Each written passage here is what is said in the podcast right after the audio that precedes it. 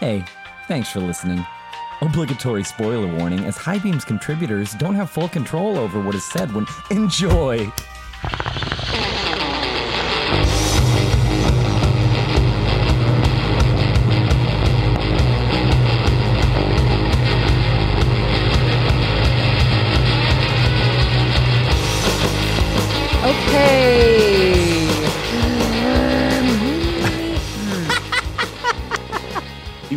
Okay, let's get this started. Welcome. Rock and roll into High Beams. Welcome, everybody, to High Beams. High Beams. Oh, yeah. We're going to get into it tight. Sommeliers of cinema and cannabis, of course, infusing both of those to elevate the conversation. As always, Megan Jones here to take you through this cinematic adventure along with hashtag SMS. Hello, podcast world. Hello, Jones. Hello, hello. And of course, Big Spot, Brandon Scott. What up, Jonesy? My voice hurts after that weird gargle. Yeah. What a great way for all of us to start this. You are not made for the WWE. Like, I think I was. Just like, I honestly think I was. I really do think I was supposed to be like that manager who just like eggs on the whole thing, but I don't really fight, you know? And I don't do like the WWE was made for him. Like, I thought about that a lot. Like, I love it. So, it's coming back. Yeah. I feel that in a way. Well, you have the beard for it. I feel like I don't know why. I assume, but we are back once again, y'all. Thanks to everybody who's coming along with us. We really appreciate that, and tuning in for the. If you're tuning in for the first high, well, welcome, BBs. We are getting back into curating cannabis for your films, whether that is in the luxury of your own home, from your couch. You're going to sit back and relax and just sort of binge watch all of the things. Or if you're getting back into the theater, AMC, our home, away from home. All that we ask is that you're consuming your cannabis, you're picking up your cannabis in any form or fashion. You're enjoying it, but you're doing so respectfully to those around you. So just a little note from the High Beams team over to all our podcast listeners, the millions and millions of listeners that we have. But we are here, y'all. Blade Trinity. Yeah. Oh, We made it. 2004's trilogy ender that made, of course, both Ryan Reynolds and Jessica Biel action stars. Probably made Wesley Snipes not want to star in action movies anymore. It definitely helped Dominic Purcell realize he's for the CW, but Burn had Patton Oswalt and Parker Posey. Why were they in this? Fire. Directed by the trilogy writer David S. Goyer, Blade Trinity, y'all. It was a movie, plain and simple. That's the definition of it. That is like Mario Brothers. It was great. It was a movie. So Brent, I want you to know you're gonna have to talk me through a lot of Mario Brothers like feelings for me, like you went through for Mario Brothers, because that's what I was feeling with this movie. Yeah. Oh yeah. So both of you were there. I was on like another page for this. I was on definitely another page. And now. What we like to do at the top of every podcast, we move on to two puffs and a pass. This is our 2-second thought as we take no more than two puffs for tokes on these takes. So, two long, hard puffs. Yeah. I'm going to have you rip it, pass it. Whoa. Actual facts. Here we go again. Again. It's a good stellar. Someone left the fridge open. I couldn't find a way to fit that in. I wanted to. Big Spot. Guys, not since The Nun and our podcast about The Nun has something with people I loved sucked so hard. Oh. They made a sequel. Jonesy, puff it, pass it, give us your wisdom. Blade Trinity. 3 times the montages. So many montages. This whole movie was a montage, y'all. Just if you haven't seen it, it was just one giant montage. Even when they're talking about Dracula later, it's just a montage about talking about it. Yeah. I love all the takes. I think we are all fairly on the same page here. So now, of course, we need to lay this groundwork with every, movie that we watch, everything that we curate here. We're stoners at heart. We get the munchies. Some people prefer popcorn, milk duds. I do like Junior Mints. I remember that about you now. I feel like my latest is I got some saltwater taffy while on vacation, so that's been my thing this week. But here are the high beams, recommended yummies, infused, of course, with cannabis. Brought to you by our wonderful SMS. Hashtag. Thank you. It's got to have the hashtag in front of it. Hashtag SMS. I don't know. Yeah, I don't know why. It's just like always got to have the hashtag. It's so perfect. Yeah. In or out of the internet. Well, for this one, I actually went back to Plus, our regular kind of small little bits, the 2.5 size bits. But they have... This was my favorite ice cream as a child, was rainbow sherbet. Very fruity, very colorful and everything. But they have a Pride rainbow sherbet flavor. Right now, it's their best-selling limited edition Pride gummy, and it's back for the 3rd year in a row now, and it's back for a reason because it tastes good. And it's a sativa because this one I really wanted to keep us pumped up. Yes. We're on our 3rd movie. We've made it through these all. I was getting ready for just like a crap fest, and apparently, how it sounds, I'm on another page, and I think these gummies helped me to get there because I took, again, 3 of these gummies. So I got a good, 7.5, not as crazy as the 10 I got for the last movie or anything. But I didn't even think this movie needed the sativa that much, too. It's pretty dope. But as I said, variety... All of them. Make it stop, make me go to bed, then you woke up and it's like, how is there still an hour and 15 minutes left? I'm too fat for these edibles, guys. Yeah, there's like a variety of flavors. Like I was saying, there's 20 of the 2.5 milligram pieces, so it's great for like movies like this. It's great for going out for like a walk adventure, dinners, anything like that, whatever you wanted to do.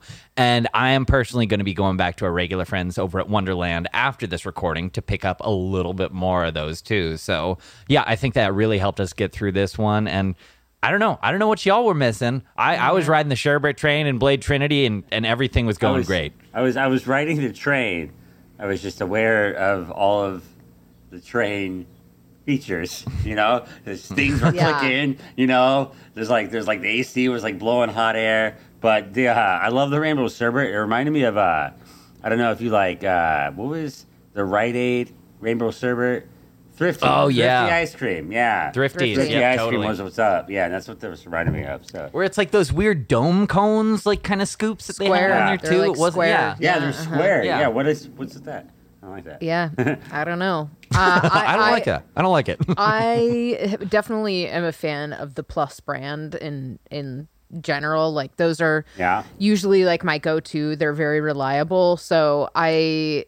definitely was excited to try these, and I'm really glad. But much to what you were saying, I think I felt distracted, and so too good. Of course, just in case maybe the light edibles, we're always very encouraging over here of microdosing. I think SMS always recommends the 2.5 to 5 milligrams, so you can kind of pick your own poison. But if that's too much, or maybe that's even too little, we also Father Flower over here. Smoking the weed, We like to smoke the weed right along with it. So what was our flower for this feature? Well, I just wanted to be sure to end the trilogy properly, match the high, make sure we were up and excited for it. Because, just try to figure out where the plot was going. We recommend, a very indica, it's definitely leaning indica hybrid. From the OG killer himself, the vampire killer, the monster killer, Van Helsing. The Van Helsing OG strain. It's a hyper-calming strain. I like it because, again, getting old, and it really helps with all the physical ailments. And honestly, one Zagat's reviewer called it a pure, unfocused happiness. No Zagat's reviewer said that, but it's like legit. Like, that's what Jonesy was feeling. Like, it was like a pure, unfocused happiness. Like, she was just watching the movie, and then something shiny happened. And that's what we were going for this train. So glad it worked for you, Jonesy. So here's looking at you with this Van Helsing weed, guys. Yeah, that one will just shoot you right away with a bow and arrow straight to the dome and everything. And like, I feel like the past few days, I'm starting to get in that same old way where it's like, it hurts just to get up. But after this, I was like, I woke up again. Perfect. I'm a child again. Really good, I can stand. I could go get a glass of water. They actually make the Van Helsing strain into a lot of salves and lotions, too. I love it. Yeah, it definitely, I mean, I had all those feels. Absolutely. That's just so funny to hear that. That's what you did, because that's what I was going for.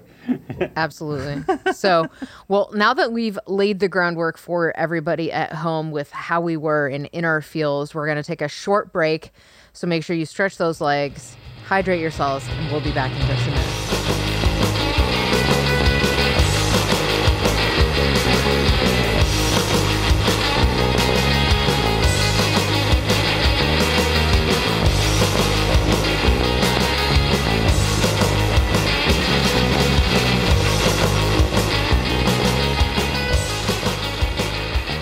Here we are. We are back in it. Welcome back, everybody. Podcast listeners. Our eyes are up here, everybody. If you missed a part of the film... My ears are up here. ...of this Blade Trinity, much like maybe myself or Brandon did, don't worry. Because, girl, I've got all the notes needed throughout the film. She's got the notes. She's got the notes. Just know this. We're doing this on weed, so yeah, obviously. Just we're keeping up with the Jonesy. Here we go. Fuck you, son. Like, flip him off. That'll show it. Fuck you. Explosions, knife fights, car chase, Blade's here. Oh, I love Parker Posey, but. Woof. That was immediately out of the gate. Looks like we have ourselves a combo meal. It's when the enter Jessica Biel. How many times do you think a loaf of bread sticking out of a bag has been used to insinuate someone's just bought groceries? Like, yeah, the baguette just pay in LA must have just gone down right at the beginning of COVID when they had to stop making movies and they had to stop just carrying it around in the background. Yeah, absolutely. No one's buying celery and baguettes. Nobody. Why has Whistler's leg never gotten better? Like, after he became a vampire, right. Shouldn't that have I don't know. I thought after he became a vampire, that's a really good point. Right. After he became a vampire, maybe that's just vampire lore that's not true. But I thought, I don't know. He specifically invents stuff. Yeah. Why did your leg never gotten better? Come on. Also, next to here, Whistler only uses a shotgun. Respect. I swear throughout the whole trilogy, I swear he only uses shotguns. I fight with shotgun and semi-truck. Yeah. Also, I've made comments about this before, Blade. Did they purposely make him more bucktooth with, the prosthetic, the teeth not prosthetic that they were using? I'm not touching that. I was, very... Yeah, there's a lot of, white for this conversation. Like cat moves. Yeah, very cowardly lion, Did Blade have an erection? Did anyone else notice that? We talk about this later. I think that stretch-out one. That one moment, when he's standing up. Yeah, the FBI has caught Blade, and he, Yep. I thought it may have been a rage erection or something. I'm not really sure. Rage erection. Yeah. He does have blood. I said, gotta grab the shades. It's the one thing Blade's gotta go back for. Again, Sunglass Hut coming in for some money. Oh, oops, forgot my sword. Yep. There we go. Which is literally the next line that I have on my Jonesy's list. Unlike typical vampires, her fangs are located in her vagina, otherwise known as vagina dentata. Right. A la God, the movie, we need to do that one day. The movie Teeth, if anybody's ever Shout seen out. That. If Oof. Not, go check it out. Deepest V in all the land. Enter Drake or Dracula. Oh, my gosh. He has just got the deepest V shirt on. For now, I am all V. Yeah. Wait till Brent plays Dracula. Will it be even deeper? Oh my gosh! Will it be belly button? Dude. Below the belly button. Oh, like Ryan Reynolds showing off his tattoo. Tied at the bottom. Love it. In the 90s. Familiar hunting montage and go. I think that was already like the third montage of the movie. I feel like low rise pants would make me a better hunter, don't you? Yeah. Like, yeah. Jessica Biele must just have more like range of motion, you know. Except Ryan Reynolds, who has like jeans, a jacket, a long sleeve shirt, like. Yeah, like. Love that Dracula also is. Or Drake, as he's also known as in this movie. Love that he is wearing leather pants and has like a major Fabio vibe going. Like, he came out in the 90s when Blade started. He's like, hey. Yeah. And this is like 2004. We're talking early aughts. I wrote down Too Slow, Chief. Forget what that was. That's like saying it. And then the next line, but I don't even know if this was the line. Y'all help me. Kill you, motherfucker, I'll kill you. What was that? I'll just enjoy doing it. Yeah, when he's bringing the cop in. Yeah, yes. I think I put that later on for our notes when he's going to the blood bank. Yeah. Or that weird warehouse thing. Ooh, speaking of the weird warehouse thing, I said press and seal plastic wrap juice, human juice boxes. Vomit. That scene was very gross, and it looked. I don't know why. I loved it. Some sort of like weird art project gone wrong, you know. I just sang "Hungry Man." Also, why would they have the blind person on security camera duty?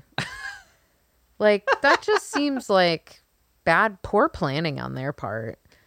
And why is your daughter just wandering around? Yeah. Cock juggling thunder cunt. The best part of this movie is that line. End scene. That's he gets both sides with it. And then I said that little leather vest was keeping Dracula in. After he took off that vest, he just like transformed into Monster Dracula, the beast. Sooner or later, the thirst always wins, which is how I feel every time I re-download a dating app.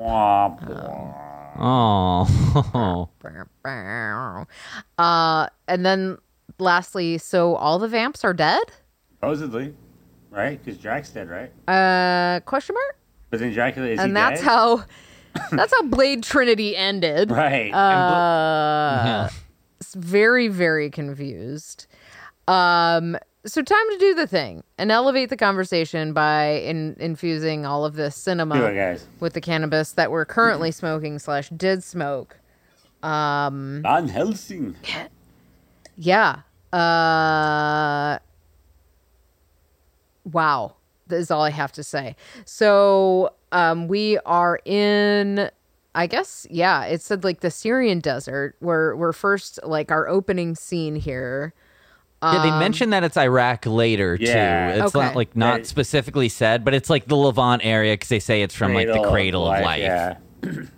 Yeah, from cradle to grave. Nice. Yeah, they just like end up in that temple. Nice, cradle to grave wrath. Motherfucker. Yeah, and he is like, we're introduced to Dracula with this team of vampires who are in search of him, right? Including Parker Posey, and Triple H. Yeah, let's be honest, we're not calling him his name. His like government name. We're Look, we barely call Dwayne Johnson without saying The Rock, and it's been like 10 years. Yeah. See, that's true. Great example, Brandon. So we're laying the groundwork here that Blade is in for some trouble because he's going to have to battle Dracula at some point. They had to up the ante from 2, right? So like we skipped over the very beginning of this movie because we made fun of Wesley Snipes' recap in Blade 2, and then Ryan Reynolds is like, hold my beer. And he's like, here's a voice that you haven't heard throughout the movies, recapping it with my Ryan Reynolds quippiness, like just resetting the tone for a Blade movie immediately. Dracula wasn't like this. Dracula was like this. And Blade started and ended it. Now we're going to go find Dracula. And then they go like I like when they go to the desert because it's the vampire SWAT team, like you said, Jonesy. And like you said in the beginning of your Jonesy's list, he just flips off the sun. And then that's the guy that gets taken by Dracula in the beginning. And we got to be scared because that's the only guy who could be bigger and badder than Blade, right? Is Dracula. That's it. That's where we're at. Yeah. The ultimate of all vampires. They even have like breaking the fourth wall. They have a Marvel comic in a Marvel movie that has Dracula in it. And Dracula is apparently real and shit. So shit is on. Yeah. And then we jump immediately into Blade just like breaking down some bitches. I had to look again at the times for this like opening scene because this came out like 4 or 5 years before Dark Knight. Yeah. Yet it's basically the same scene with the Joker inside the truck shooting out. They like later in the movie too, they have like that same little spiral parking lot too, that structure that in like Dark Knight he goes and jumps off of and everything. But there's just something weird about Blade movies that they're able to kind of either call out or they inspired so many other movies. It was like right on the edge of being like where TV was like a big thing and everything. I feel like that came up a lot in this movie where it's like it was right before TV series were able to like be big. People still made fun of them where it's like this would have made like a great 5 or 6 episode miniseries or we'll something. We'll get to that in another category, Brent. You're so good. I feel like yes, because they had so many montages that they could have. Oh my gosh, that could have been one per episode. Yeah, they could have made it more. Break that up. I can't. Now that you said that, Jonesy, I won't be able to unsee that if I go to rewatch this movie again. It's like, oh, here's the next montage. Yeah. And what's so funny is like I remember renting this movie from Blockbuster. I was like 21 or. Oh, yeah, no, I must have been like 20 or 21. And it was, I was actually in L.A. I was visiting Los Angeles at my best friend's dad's house. And we had nothing to do. And we're like, he's really big. Like, he goes to the movies almost every day. He lives in Detroit. But, and this time. I don't know why, like, everything you're saying just sounds like a punk song. Like lyrics to a punk song. I was in L.A. at a Blockbuster with my friends. He's living in Detroit. Yeah. But when he was living out here, we were visiting. We go to Blockbuster, and we picked out Blade Trinity. And I just, like... I think I remember being like, I loved this movie at the time, but like... That's how I felt. Now I just... I know better. Right. Especially after we watched other Blade movies. That's my thing. It's like, I'm watching it compared to other Blade movies. So, in typical Blade fashion, he has this massive intro where he is just kicking ass, taking names. There's a car UV chase lights, scene. New weapons. Yeah. Yes. He's got those UV headlights that are... killing, you know, vamps. But yeah, instead of being captured this time, he gets set up. Yeah. He's set up by the Parker Posey and her ragtag team. That's a ragtag. They seem like they got an operation going, right? Vampires. I mean, Hannibal King. Yes. Damn it, Hannibal King. That's a good Parker Posey. But like, no, I love Parker Posey, but just even her hearing her say that, I was like, ooh, Parker. This writing is... I remember watching this not knowing who Parker Posey was with a friend who did, and he was like... He was cringing like you were, Jonesy. And he like introduced me to Parker Posey, like indie movie queen. And I like just watched all these like Christopher Guest and all that. Yeah. It was... Mm-hmm. I love it. It was honestly tougher hearing her say these lines than watching Triple H look at the camera. And you can like hear her teeth through all that stuff too. Yeah, yeah. So now, of course, Blade is like basically he's been set up.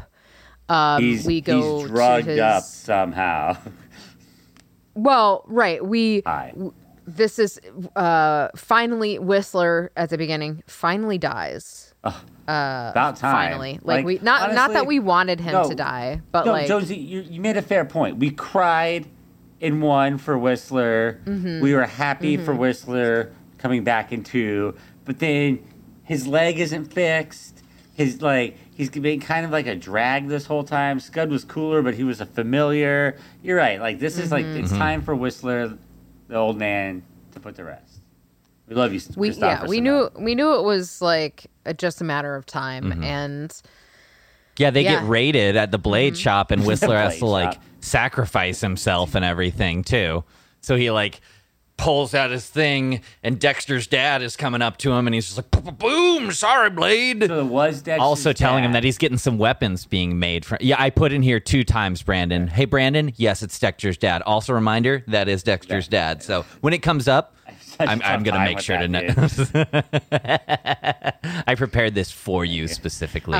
All I can think of him from is... probably because I also just watched it. Illegal!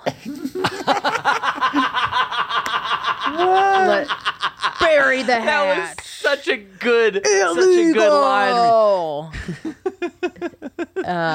For those subject number 43, illegal. Who don't know? God. Pineapple Express is what. Okay, Brandon, that's going to be the new thing. Yeah, that'll get me. It's not just going to be Dexter's dad. It's just we shot illegal when he's in a movie. Yeah. Illegal. But yeah, you were saying it before. I feel all that shit, Blade finally gets kind of taken down and everything, and he gets captured, and he's in an interrogation room. Brandon, you were saying it, all drugged up and everything. But that leads to that president line, too, which is very kind of weird, jokey, trying to make this movie cartoonish, where it's do you know who the president is? He's an asshole. Just because he's all drugged up, trying to see if he has any attention whatsoever. Yeah, because at this point we're introduced to Dr. Vance and the chief of police in this particular scene, which are sort of tangential characters that we'll see a few times throughout the movie, but we kind of come to realize are a little bit part of the bigger. They're all everyone's a familiar. That's how I would walk around in this universe. Everyone's a familiar. I mean, see, if this was a TV series, this could be The Wire of stuff. You see, the vampires that are in with the law, the vampires that are in with the police. The Wire would be hard. See, do this in a 10 or 30 episode 3-season thing. Fuck. Yeah. And so we've got this whole entire kind of, we know Blade is in trouble. Yeah, then we find out that he's not just taken in by the law, that dude's a familiar and everything, right. And he's actually working with Parker Posey and fucking Triple H. And for the first time, because Whistler's finally dead, it legit looks all right, maybe Blade is gonna work for these vampires, but. Dun, dun, dun, dun. There's no one here to save you, Blade. Just kidding. There's a lady with a baby, and her name is Jessica Biel. And oh my God, they do 2 baby psych-outs in this movie. That opening scene, when they have Jessica Biel's fuck over those vampires in the subway again, and then later on too. There's another. I think they use the same one. Yeah, oh. But we get Ryan Reynolds as Hannibal King to come in here doing that. And I swear Parker Posey had to have been the first choice in that Power Rangers movie before they got Elizabeth Banks to be Rita Repulsa, because she totally would have killed that role. I was very much I guess, was this maybe Jessica Biel's first thing after Seventh Heaven? I feel she really wanted to Not her first thing, but I'll look it up for you. But this is her first oh, Jessica Biel is because I remember her in Summer Catch. You know, shout out Summer Catch. That's the one I was thinking of, too. But this is like her first, like, she's more than just like the girl next door movie. Right. You know? Yeah. That's, Jones, yeah. I think you are right that it's like, it wasn't exactly after Seventh Heaven, but it was like her, after her starting to get into movies where she was playing the same character. This is her, like, first starting to break out. Yeah. Which, like, I want her back now. I want her and just her and Justin Timberlake should make Mr. and Miss Smith. This is do it. She is, well, Jessica Biel's in, did you ever see, there's this, Jonesy, I got it real quick before we move on. But I would say the thing that really broke her from her Seventh Heaven-ness was the remake of Texas Chainsaw, which came out before this. Because that was like a big deal. Oh, that kind of. But then it was like this and Stealth, which is like a 1-2 punch. But yeah, this is like her action movie. Yeah, I mean, I guess, yeah, I don't necessarily like. Did you not like Texas Chainsaw Massacre? I mean, which remake? I think I don't. It's like yeah, it was a remake. Kinda. I don't necessarily like remember it, but fair enough. She was in this show called The Sinner. Love that show. Really good. Oh yeah, that first season was hard, dude. Yeah, and I've been seeing her face, also on something. Called Candy. Oh, it color or great Candy. Yeah, Candy. Yes, it's coming. Candy on Hulu coming up soon. Yes, Candy. Exactly. That's not on her IMDb, which is interesting. Mm-hmm. So this is all to say our Jessica Biel rant. We're introduced to welcome for Jessica Biel rant. People. Well, yeah, she's basically like Hawkeye in this movie too, which I feel I feel like this movie is a Marvel movie, but I feel it was about 5 years before Iron Man kind of got the whole thing running with all of that. But I feel that they do owe a shitload of what they do in the MC like universe to this movie, because they do like that superhero landing, I forgot my sword, the getaway car comes up, they just do like all those mix of a kind of goofy but still in the real world, and Ryan Reynolds is basically just doing this as like hoping to become Deadpool. Yes, no, I mean it's definitely all I could think of at the beginning credits when he's doing the voiceover is Deadpool. Like it's really interesting too, like the writing, of course, right? This came out in 2004 and like a lot of us have seen Ryan Reynolds in a number of things. And it's like, I'm wondering the writing, if like he came in there and had them write a specific way, or is he always just delivering lines like that? Is it the writing or is it Ryan Reynolds? You know what I'm saying? I think it's like a chicken and egg thing. Cause this movie had like famously like went through rewrites. So who freaking knows what was going on? The whole time, like watching this whole movie, I was like, it seems like the whole thing is just Ryan Reynolds talking to his agent, just like, okay, but what if Dracula's back, that'll bring Blade back, and then from that we can make this as my prequel to Deadpool, so they'll just use blades the whole time, we'll just fight with blades.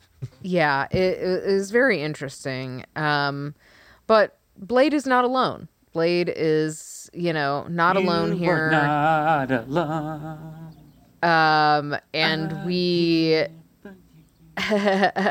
of course are introduced to the whole team. I mean, we even have there's like everybody from indie Patton movies. Oswalt. Yeah. We've got Natasha Lyonne. Yeah, blind Natasha Lyonne was in this for some reason. What's her kid? Yeah, I had three like realizes when Natasha Lyonne came on. I didn't realize it was her till the second time. I didn't realize that she was blind until her third time. Yeah, no, right? I thought, oh, she's just a part of the crew wearing shades like everybody else. But no. Blade wears shades, yeah. And then she has like just her 5-year-old daughter around there too. Yeah. And then there's Dex, the driver. Right? Just Dex the driver. Oh, Ron Selmore just hanging out. And then Ryan. The one thing that we didn't say was Jessica Biel's character is Whistler's daughter. Right. That's the one thing we have yet. I'm in love with the Whistler's daughter. Oh, which, yeah. We now confirm that Whistler got down. Right. Probably. Go ahead, Whistler. Get down. Go on, get down. Go on, Garrick, get down. So, yeah. And now Blade is like, cool. Which I think is hilarious. Blade's like, oh, you bunch of fucking youngsters, you think you got this? Right. Okay. Makes fun of Ryan Reynolds, like, hi, my name is Tag, which is funny. Yeah. Thank you. It's just sort of they're, like, laying all the groundwork for Blade 3.0 at this point. Yeah. It took 38 minutes to get there. It did. It took a very long time. I mean... so much so. So before we get into more of the Honeycomb Hideout, we're going to take a puff and a pause for a short break. So make sure to stretch those legs, hydrate yourself.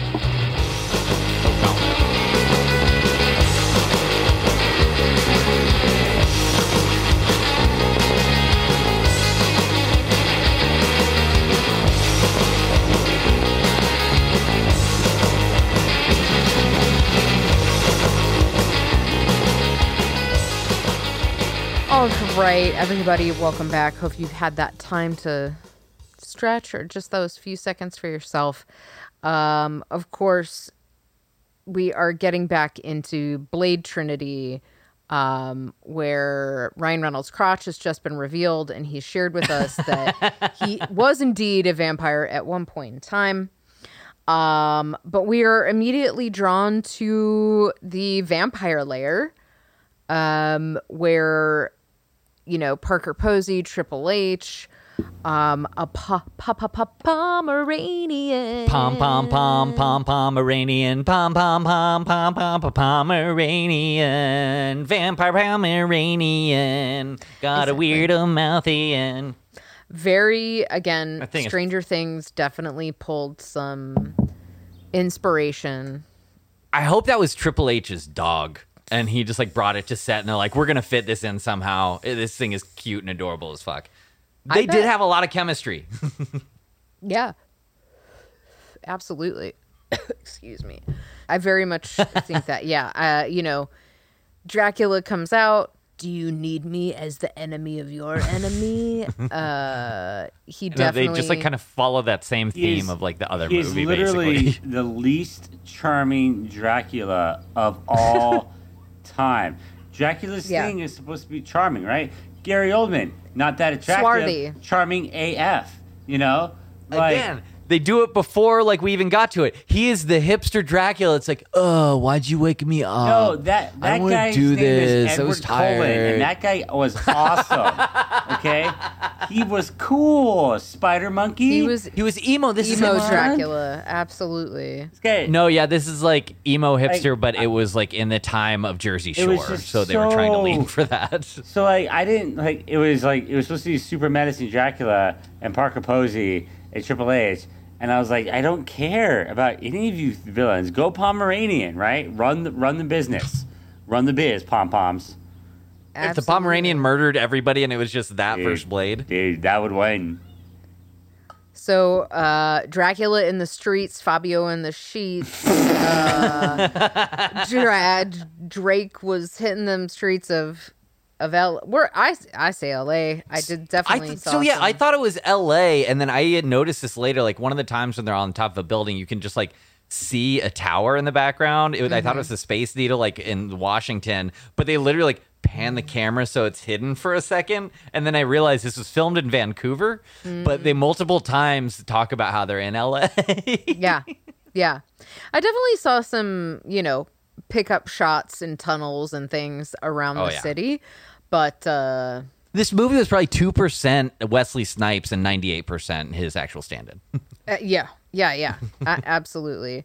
Then enter our next montage, our Honeycomb Hideout montage. It's a lot. Yeah, it was like Ancient Aliens of somebody just Ryan Reynolds just monologuing over like a montage about throwaway documentary stuff from like the History Channel about Dracula or something like that. Yes. Yeah. Yeah. It's like in short, they need Dracula's blood to make an antivirus because he was the first vampire, and that will kill all vampires. But and why do Parker Posey and them need Dracula or want Dracula? Brandon, because he's the perfect vampire. Mm-hmm. He's the original vampire, and he's going to help them get like. Did you not see the Pomeranian vampire, and you get to call Dracula guy the perfect vampire? I mean, that is a very great point. That is salient. Now I just want to see like Sigourney as a vampire in a movie. I also there's a scene in there which they make very. I mean, obviously they wrote it into the film that Jessica Biel has a playlist that she uses to fight vampires to. And like, I'm first off, all I can think of is like the old school iPod where you're, oh God, you know, moving it around. That should be like one of those sleep. Close, but... No. I was about to say that should be one of those sleep things where you just hear the. Yep. It's such a great sound. That would be perfect just to fall asleep. George Lucas would have fixed that in post already. He'd be like, yeah, it just has an iPhone 15 now. I'm like, what do you want? Yeah.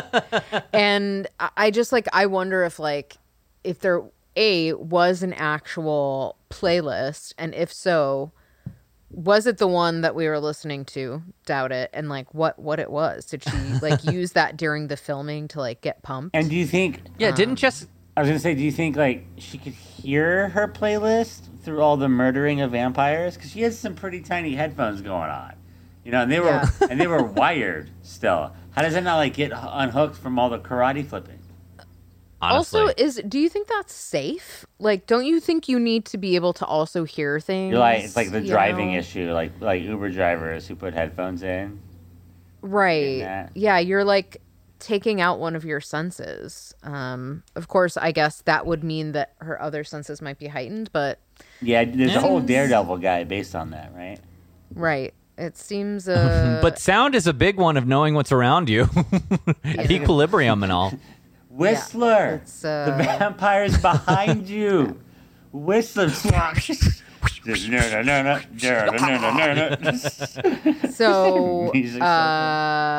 more weapons montages, more iPods, so many Patton Oswalt.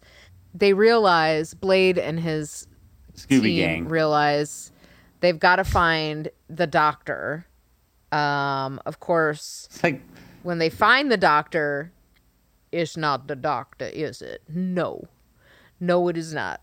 It is Drake, and not Jimmy in a wheelchair Drake. I'm talking about Dracula. Nice. You know? Like... Oh, if he was also in there as that character, dude, they just did that crossover, being like that cartoonish. I hate to put this out in the ether before we get to the category, but Drake as Dracula would have been a way fucking charming more Dracula. Like, damn. That would be perfect. He'd be like 20 or something like that at the time. No, he's 20. No way. 2008? 2004? This is 2004. Oh, God. I thought it was 2008 for this one. Mm-mm. It's that lost. Early aughts. I'm just lost. Yeah. See, I was on another page. I was just having too much fun with the movie. Yeah. Yeah. I feel like he probably would have been like 13 when this movie came out or something like that. Yeah. But feels about right. Yeah. Again... many, many montages. So when they try to find the doctor, who winds up being dead, the familiar who kind of like is helping. And they realize that it's Dracula, battle it out. They do the chase, right? Yeah. You know, like right before they go into the building, like Blade shows up. And during that point too, I was like, we're an hour into this movie, and I feel like we've only seen about 7 minutes of actual Blade saying anything. The rest has been the background. But yeah, then he gets into this weird chase with Dracula where Dracula's, good, somebody has a baby. I'm going to take this baby and run with it. Sheets, because everybody has sheets over their windows. With my flowy shirt on. So we think it's very confusing. Is it the Fabio shirt? Is it the sheet? Whoa. Yeah, honestly. There's one camera angle right when they first show him with the baby on top where he turns, and there's a full reveal of that baby. And it is the same baby that Jessica Biel was holding at the beginning. It was. It was like, y'all, come on. It was plastic, shiny face and everything. Yes. And then the next scene you see, they like started the hands. The anxiety they figured as something out. Just watching this now, you're like, oh my gosh, I don't care about any of these vampires. Just save the baby. I don't know if it's real. Oh my God! Don't watch Feast 2. Oh, the worst. Yeah. That baby's face was clearly fake. I was like, wow. Just the ridiculousness of this. That's why I was at that point where I'm like, I'm not expecting to have this much fun. Yeah. They spent a lot of money on editing all the montages, but they couldn't invest. In that. So, I'm so very confused at like what number. I wish like we should have had like a every time a montage comes on, like take a hit. Nice. Totally. But not another gummy. Yeah, we would have had like all 20 within the whole thing and been 100 milligrams deep. But yeah, it comes back like Abigail's having a montage. I didn't even think of this as a montage, but it's like she's having her montage of her father. And also his dialogue there isn't really about her. It's about the other family that all got murdered. Yeah. It's not just about her father. It's about like, I was thinking about that. I was like, oh, so she's just thinking about her cousins right now? Because she was like from another marriage and then lived. I don't know what's going on here. Her half siblings, right? Yeah. Her half roommates. And then Blade has like a moment with Zoe that's like his most emotional moment doesn't even in the entire film. Internet. Like, what are we doing here? Yeah. She should have been in the background there like, hey, has someone paid the Spectrum this month? Everything just shut down. Could somebody call? They're like trying to have this moment with where it's like they've done no character building whatsoever. None. And they're just like trying to force these moments upon you. Like I said in my Jonesy notes, like why they would have the blind person watching the security footage when I can rationalize it, and that they don't want the blind guy actually watching. You know, like it's like a proxy security guard. You know, oh, we have someone at the front desk. It's Earl. Oh, terrible! But it's like the fake camera that's up there that they just never plug in. Yeah. But still, the Honeycombers, something like that. That would be a great TV shows with them in the honeycomb and like these night stalkers in there. Yeah, absolutely. Oh, that was the line that I misspoke earlier. So. Enter the second familiar, the chief of police, right, who was introduced at the top of the film. He is the other familiar, and they have found said police chief. And it's when they find out the human juice boxes. They find the human juice boxes. And hungry man. But Blade is like, you know, trying to get information out of the chief, and he's like, they'll kill me, and he's like, they'll kill you, motherfucker, I'll kill you, I'll just enjoy it better. And that is like my favorite line. That is Shakespeare. That was probably his best delivered line in the whole movie. Of the podcast, like, that was great. Like, we're gonna clip that. It's gonna be great. We're gonna put it on a postcard. It was throughout the rest of the movie. Like, his first line in the movie, like after he gets set up, he's like, damn. Yeah. That one, I'm like, that seems like his energy for every scene that he's actually in. Yes. Besides this one moment. Yes. Yeah, and I love that there's just, in the background, you see it right when they walk in, that there's literally like one extra sitting at a desk at a computer to do that, just like thing. Help them. Like, what's the password? Harvest? It was literally like what's the password? It's password? Like, shut down the whole thing. So he like takes them out so they no longer have to sit there like, human jukeboxes. So both sides are like breaking into each other's shit. Like, I feel like it's like the vampires and then Blade and his crew. They pulled a Whistler's Alive again for a second. Oh yeah. That was a number. I was very confused.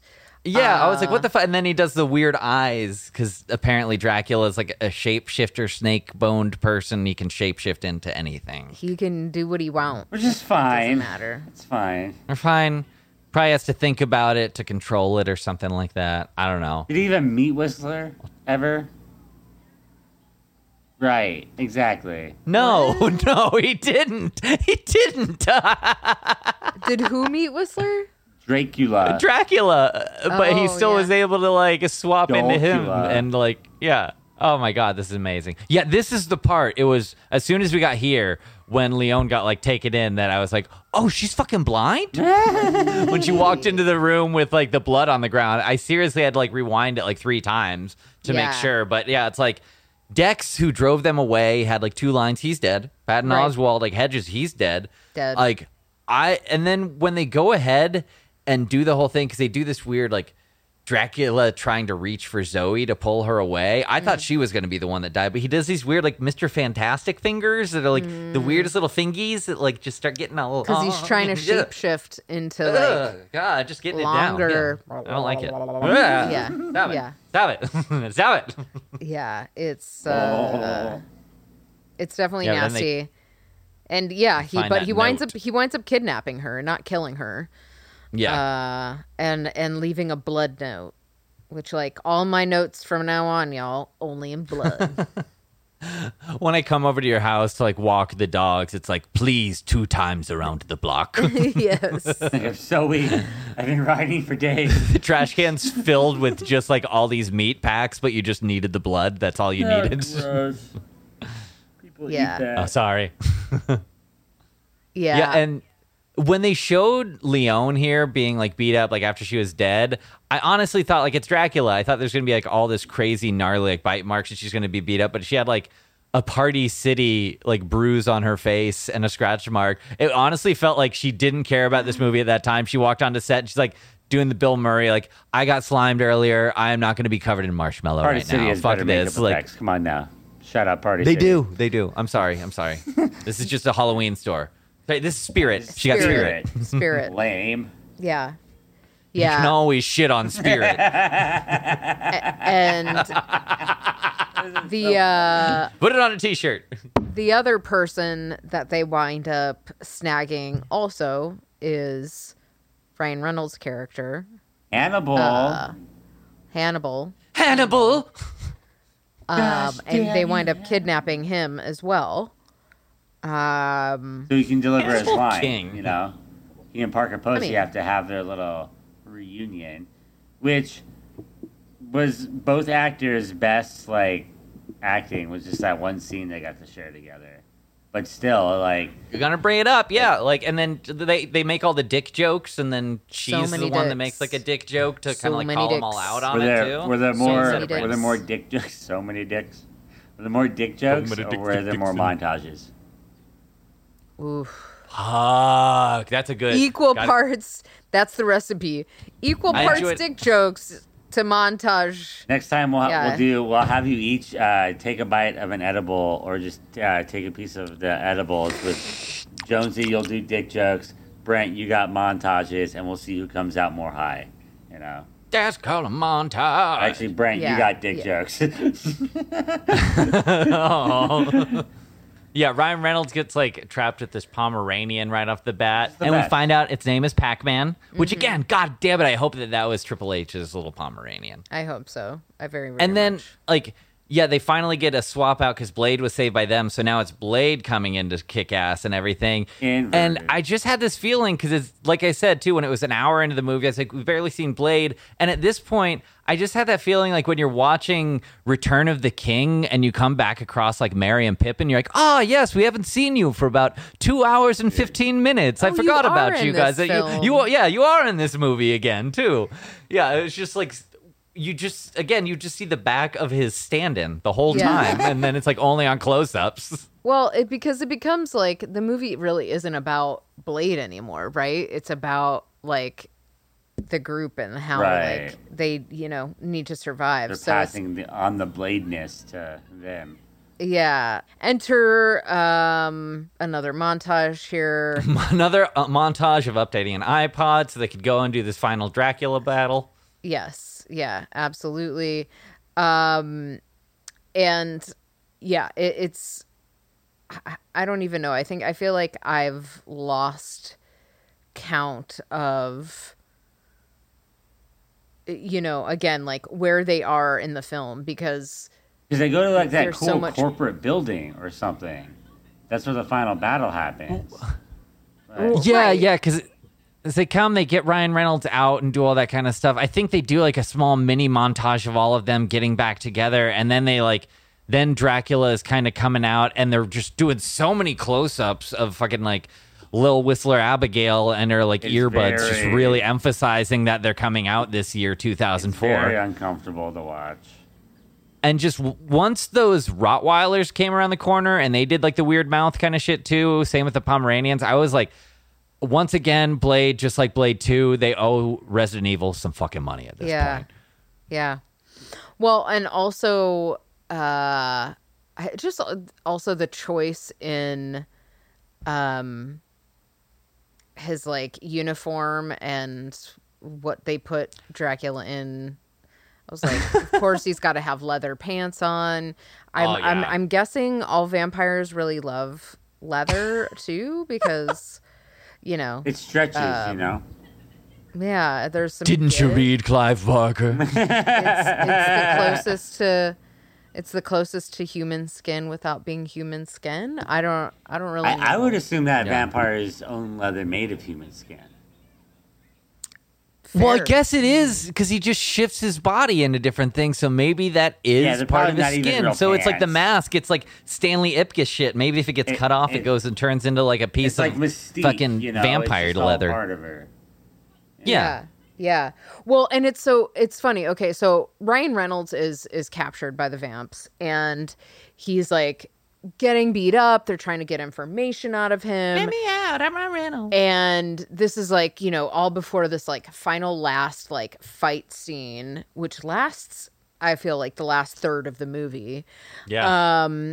And he's, because he had mentioned at the beginning of the movie that they were like a sleeper cell, that the Night Stalkers or whatever their name is, that if one of them went down, a sleeper cell, you know, they would like, something would go off and they would, you know, come. And I had wondered at what point is this going to be... That's a really good point. Yeah. Activated. Is this a thing? Of course, it is activated when Natasha Lyonne goes down, because you got the British dude who just shows up. Yeah. I put that in a note too, where I was like, where the fuck did this guy come from? Because they get in the car with him and he gives them more information. That's it. You just made that connection where it was like, where did we get lost right here? Something is missing. Because they like hop in the car with him, and it's just like, once again, this movie does not really get a wide swath of casting. It is very white, and like when they're like, oh, let's bring a new guy in here. Yeah. He's European. Great. Perfect. Yeah.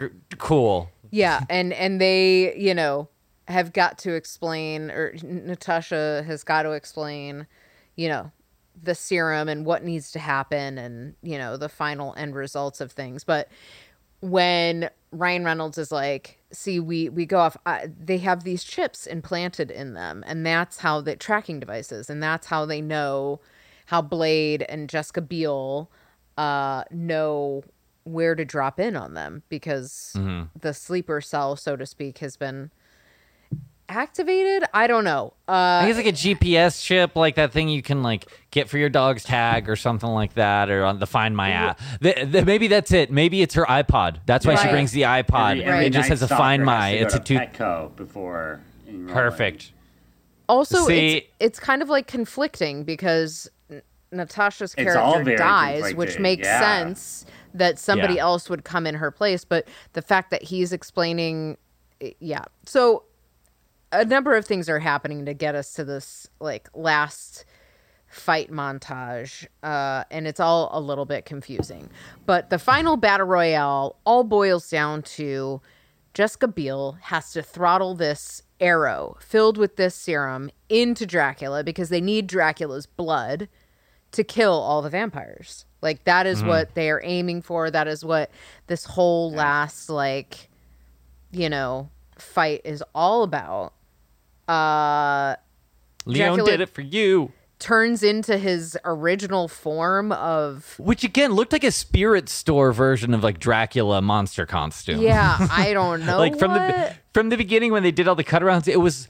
I feel bad saying this, but it was like a Sam Raimi kind of like how he does those quick cuts with like a monster to make it look cool. Like they were trying to do that, but they didn't do it. They're like, oh, Sam Raimi, but you got to hold the shot a certain way. You got to pull it. Exactly. The mood has to be like, it's all like, okay, whatever. Just do Sam Raimi. Did that just cut to your kid's birthday party? No. It's fine. Yeah. But finally, it happens. She shoots him. Blade helps, like, doesn't miss. Stab it in. Goes, yeah. Hawkeye. Right, Blade's got to stab it in. Yeah. And then the rest of this movie, these weird loose ends, because like all the vampires die. Blade just doesn't die. They don't explain that. And then also, why I thought this, like, why did Dracula turn back into a human form and not stay? I thought that the other one was his regular form, that he had to hold that, but like it doesn't make sense. And I was like, who cares? It's almost over. And then I was like, how the fuck did they make Dracula post-mortem look like Blade? So when the FBI came in there, they'd be able to take Blade. And then I was like, you know what? Fuck it, who cares? This movie's almost over. It is over, right? Done. It is. And so, yeah, we're left at the end of Blade Trinity to believe that Blade survives, but there are no more vampires, and he's it. He's the last of his kind, and that's sort of what Dracula was taunting him with in the end, I think, is like, you know, the thirst is real. When it kicks in, you are the last now, and you will sort of like... Gonna get thirsty. Yeah, you're going to recreate our race because you're going to get thirsty. So, Blade's mouth is wet and thirsty. Yeah. Speaking of being thirsty, let's take a quick break. I'm parched. Let's hydrate. Take it. Take a sip.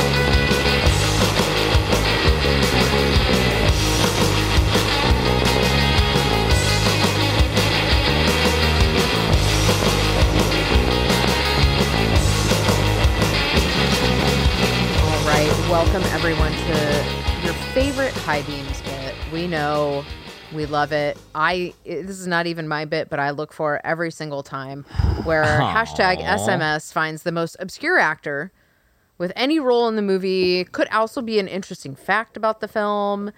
Maybe it could be that random person at the bar, a sound effect. Maybe it's the vet's office itself, or, you know, something like that. Basically, an Easter egg, if you will.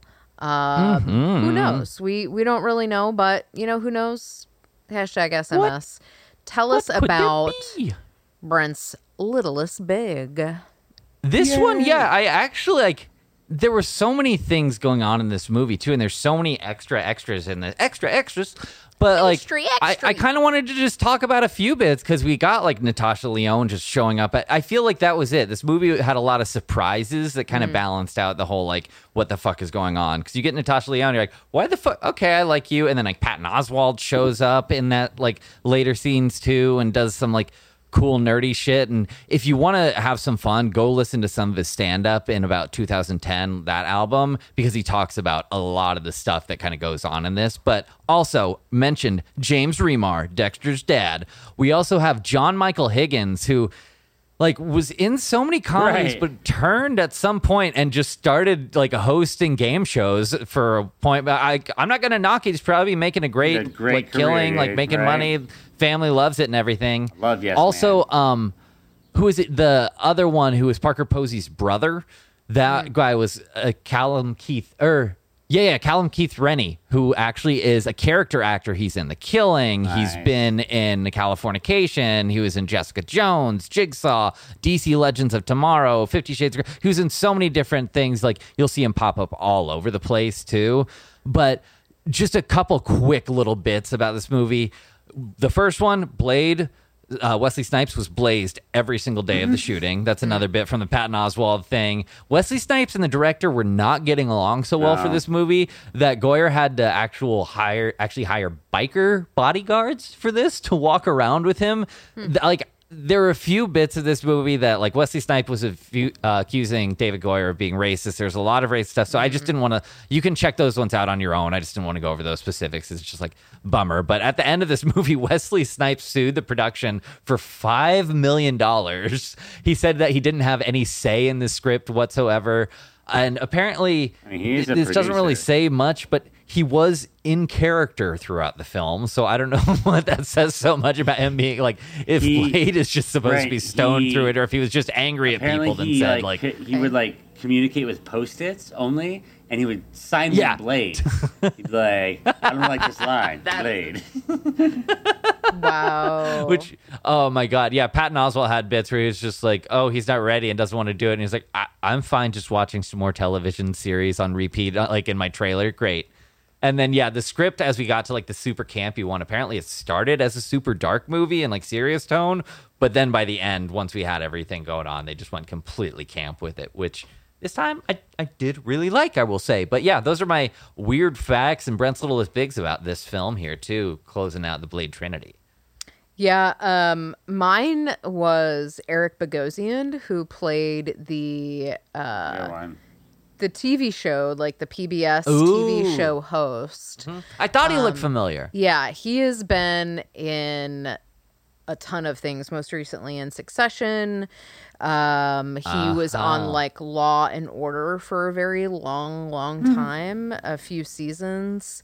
But he's another actor who's like been in like all the things, you know, an actor's actor, just like, and a playwright too. Not like you might not know him, but like you'll have seen him in something. So that was my littlest big. Yeah. But to your point, it was kind of a weird free for all on this one. I feel like everyone they pulled in last minute too, probably. Yeah, and of course, how could we forget Triple H? I think we just said so much about WWE. I also just kept picturing him as Sabretooth. That's good. That would be a great casting. That would be good. I would like that. I would enjoy it. And then I looked back through. I was like looking through his. That's Tyler Main, who was Sabretooth. Like his IMDb, and first off, they consider like all the WWE stuff. Like he's an actor in that. Yeah. It is. Yeah. I mean, live performance, but like, LOL. And I was like, wasn't he some sort of like evil comic book superhero? I'm just like. Or am I imagining? I'm imagining this. I don't know why. Maybe he wasn't. No. Yeah, he wasn't in like Sky High or something like that. I'm like truly picturing him and like, yeah, as like a Sabretooth. Like we'll have to do some deep dive for that. Yeah, I'll have to look into that one too. Yeah. So I was wondering. I didn't even think he's in Ready to Rumble, that other wrestling movie. Which that one's great. That David Arquette movie. Great movie. David Arquette. Okay, so another great spot on the podcast. We talk about rehashing the cast. And we want to recast Dracula here. The title character, well, not title character, technically Blade is, but, you know, in this movie. This movie is less so about Blade and more about Dracula or Drake. As they call him. So who would you, Brandon, want to recast? It's tough. It's tough. Because if we're doing it now, I really want Channing Tatum as Dracula. Is that weird? Weird? Ooh. No. That would be great. I know it's like, I know it's a vibe, right? But I think if he like commits to it and we're willing to suspend our Channing Tatum disbelief, he could be way better than Dominic Purcell was, right? But I don't know, because you have to cast it in 2004, and I don't know. Can I get Dave Bautista? Is he doing anything right there? Like, I don't know. It's tough because like it has to be. This Dracula has to be more charming than Ryan Reynolds. Brent, I've got it. Brent has it. You've got it. I've got it, and especially if we're doing it for today too, Dev Patel. That's done. Amazing. Dev Patel was just in Green Knight. Shows that he can be badass as fuck like that too. I think he would make it really badass, be suave as hell, yet also still make that like a person motherfucker. I like that. Dev Patel. Yeah. And I would fit Mahershala, for being like Mahershala from the Levant Dracula. And everything like that too. That's amazing. Let's do this. Let's redo it. Give him his beautiful. Yeah, let's have him show up in the new Marvel series and everything. I guess Wesley Snipes is out there too. He wants to do it. No, let's get Dev Patel on that line. Mahershala, yeah, Mahershala and Dev Patel. Oh, okay, man. All right, done. So when you rip that bong, ba bong, bong, bong, we're gonna put 1 minute on this clock for Big Spot, Brandon Scott, just to go on a rant. We need to give him his own window of time, because sometimes he just can't keep it in. And with baby number 2 on the way, we can see that he definitely can't keep it in. Need an outlet, guys. So. You ready to do this? All right. In 3, 2, 1, boom. Can we get a trilogy ender that sticks the landing? Did Godfather ruin this? Godfather 3 is you know what? We're just not going to have good... Like even Return of the Jedi, you can be it's maybe a good movie if you stayed on Tatooine and there are no Ewoks, right? What is going on that we have to, ruin every... Like Brent said, there's an amazing dark script. Use that movie. Stick the landing on these movies. Don't ruin our trilogies. We're looking at you, Spider-Man 3. All these different trilogies that, ruin our childhood. And we'll go back and watch it. We go back and watch it, like Jonesy and I were saying. And it's a different movie that we're watching than we saw in 2004. Blade 1 still holds up. Godfather 1 still holds up. Empire Strikes Back still holds up. Then we get to these sad trilogy enders, and it's just done. So, I don't know what we have to do to, have a book-ended trilogy. Even Dark Knight Rises, you can say, did not stick the landing, guys. Let's figure this shit out. And he stuck his landing right there, right at the bell. Oh, my gosh. Loved it. You kind of turned into Larry David partway through. I might be turning into Larry David, Bryce. As we get older. Yeah, and when you said Spider-Man 3, I really thought you meant No Way Home, and I got I was about to hop in. I did, so too. I wrote it down as a note that I could bring it up afterwards, just being okay, just to be clear. Yeah, we need to clarify some things here. Okay, so let's get down to brass tacks here as we wrap up Blade Trinity. We always talk about, we're having a favorite character or something along those lines, so which character for you, SMS, was the most lit? Who got you litty? Oh, litty, yeah. lit. Are you ready for this? This is what I've been waiting for this whole time, because y'all been ragging on her for a while. But I am giving this to Parker Posey. Okay, because going through. As soon as it started, I was like, oh, Parker, I could just hear your fangs. I'm annoyed as hell with you and everything. And as it goes on, I put another note of I always feel like I should like Parker Posey more than I do. But as the movie progressed, she becomes more and more unhinged and weird and crazy. And I realized that is the Parker Posey, because I have this in so many different movies where by the opening scene, she plays great, annoying characters, but so much so that I'm almost annoyed at Parker Posey, not just the character, but by the end she goes so crazy that I feel like she's one of those people that would ask before a take, I know this is weird, but could I actually hit you on this one? Could I actually punch you in the face? And vice versa, she'd be like, I'm totally fine if you want to go ahead and do that and let's just go crazy. But not punch in the face. Sorry, not that, anywhere but the face. We can do anything but that, because in Hollywood you need this. But I think Parker Posey knocked it out of the park for this one. She knocked it out of the Parker Posey for this one. I think it was great. I think she gave so much more than anybody else in this movie besides Ryan Reynolds and Beale actually getting. I feel like they still did well and made their money and gave what they needed. They weren't phoning it in. So, Parker Posey though for this whole movie. All right, Big Spot, Brandon Scott. Well, I think there's really one true most lit, and that's Pac-Man the Pomeranian, right? Played by Bam Bam the Pomeranian.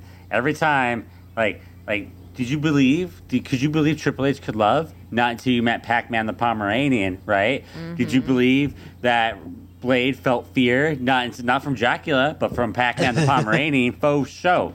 Not till Pac-Man the Pomeranian showed up, members. Pac-Man Pomeranian, but I forgot. I remember going in and watching this movie. I heard the intro, or watched the intro. We did the F you to the sun. I was like, oh, this movie sucks, or this is not sucks. it's just comparatively to Blade movies, it wasn't what I wanted or what I remembered. And then the Pomeranians showed up, and then I was okay again. Edibles kicked in, I was high, and it even had the strain from Blade 2, like the mouth opening thing, which I thought was a nice little callback. So Pac-Man the Pomeranian, shout out, you're the best. Jonesy? Winner, winner. It's going to have to be the montage for me. And I don't mean like just the one that, I mean just like in general. Thanks, montage. Oh, they should make a montage of all the montages. Yeah, for just being there, being in the world, existing. Because if it weren't for you, we wouldn't have gotten through this movie. So shout out Edwin S. Porter, who's like one of the early directors who created the montage. You know? Yeah, thanks. Thank you.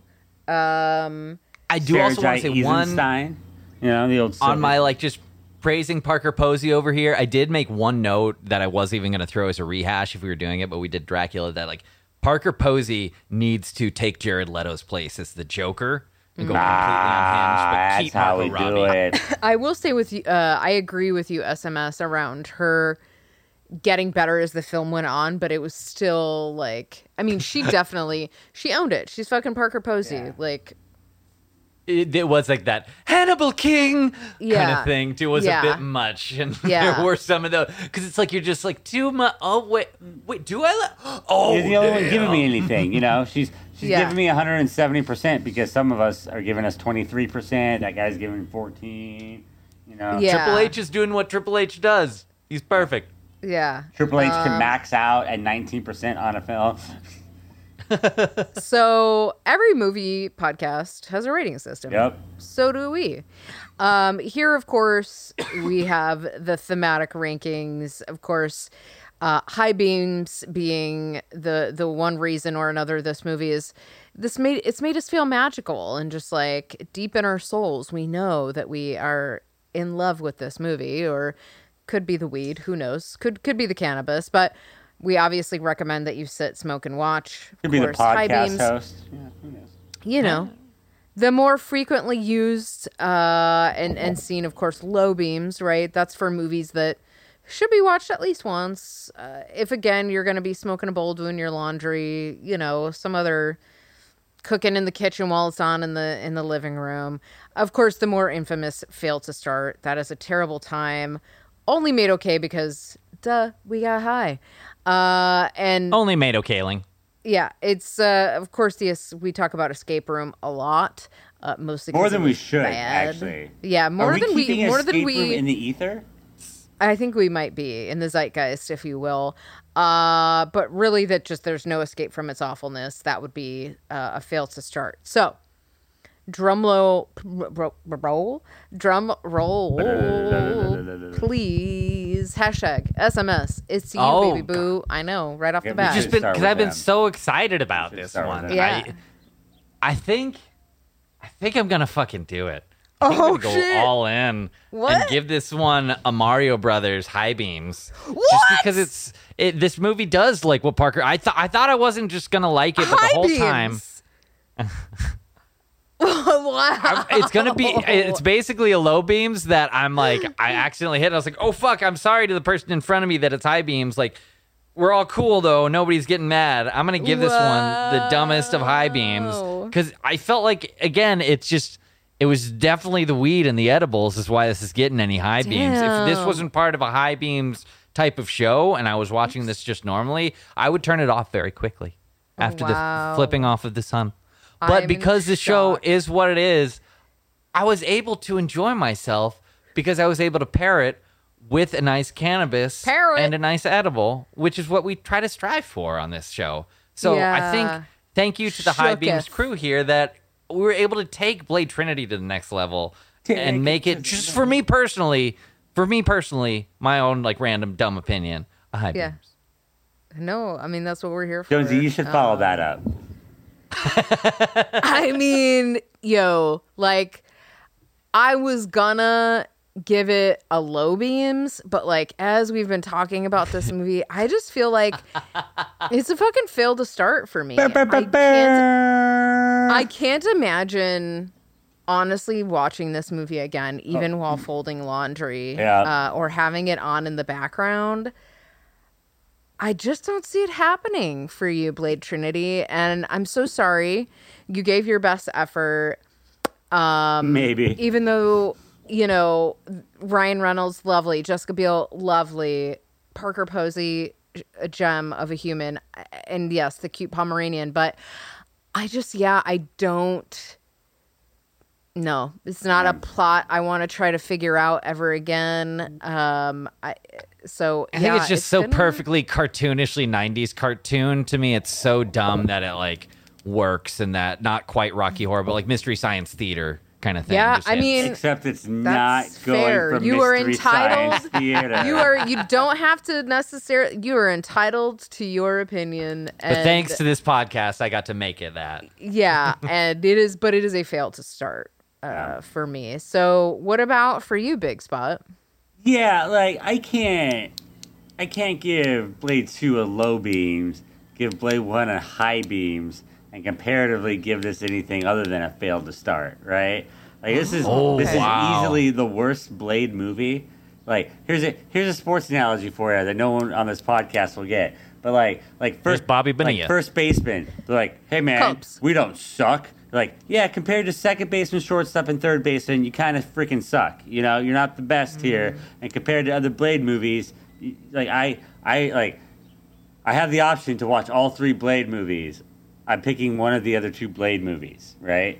And that's where it sucks, because like it has all these people that we love, you know.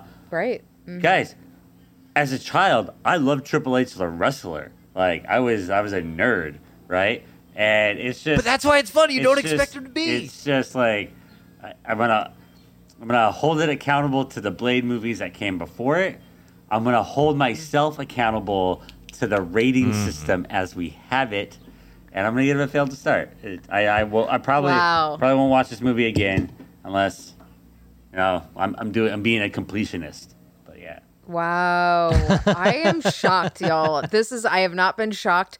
I have felt like we are usually fairly on the same page as far as ratings are concerned. They're all around. This just blew me away. So just, you know, everybody listening out there, we can still keep you on your toes. Mm-hmm. So very curious opinions to know are had. What our audience thinks.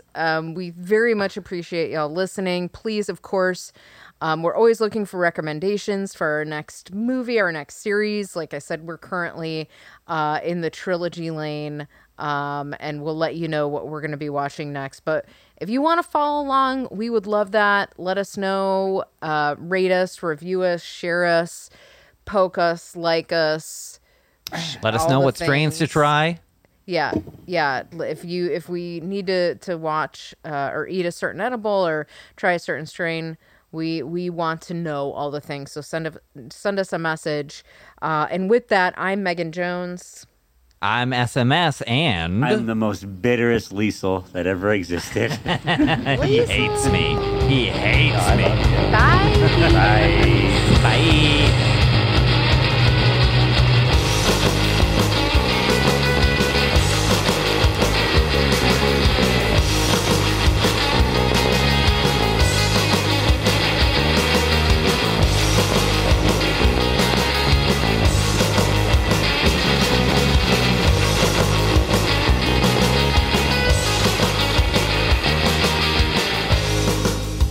Is anybody even listening to me? Are we even?